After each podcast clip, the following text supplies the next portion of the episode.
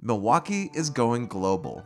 Our city has become only the second U.S. city to take part in a new global project from Google Arts and Culture.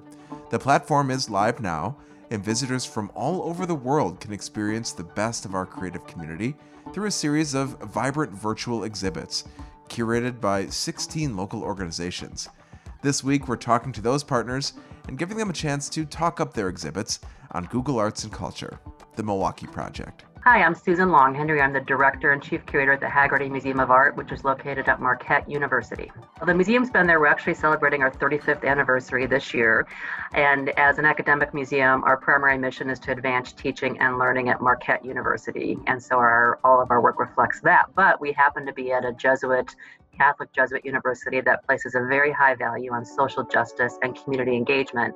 And I'm excited about that because I think museums should do that anyway. And so you will see in all of our programming, our exhibitions, even our collecting, that real focus on uh, discussing social justice and community engagement and very relevant issues through the arts we had the art camera come to the Haggerty Museum of Art from Google, which is a camera with an ultra zoom lens that takes incredibly high resolution images.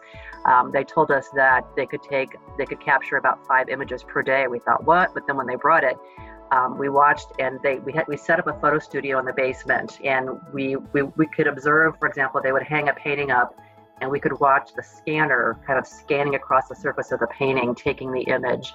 Um, and what it does is just take hundreds or maybe even thousands of images, depending on the size of the painting, and then knit them together to create an incredibly high resolution image. And we were looking at one of them on the wall and then looking at the image on the computer, and you could see it better on the computer because there's so much detail and you can zoom in too. So we were just very excited to have so many images taken from our collection. So we have a total of 176 images on the Google Art and Cultural site for the Haggerty.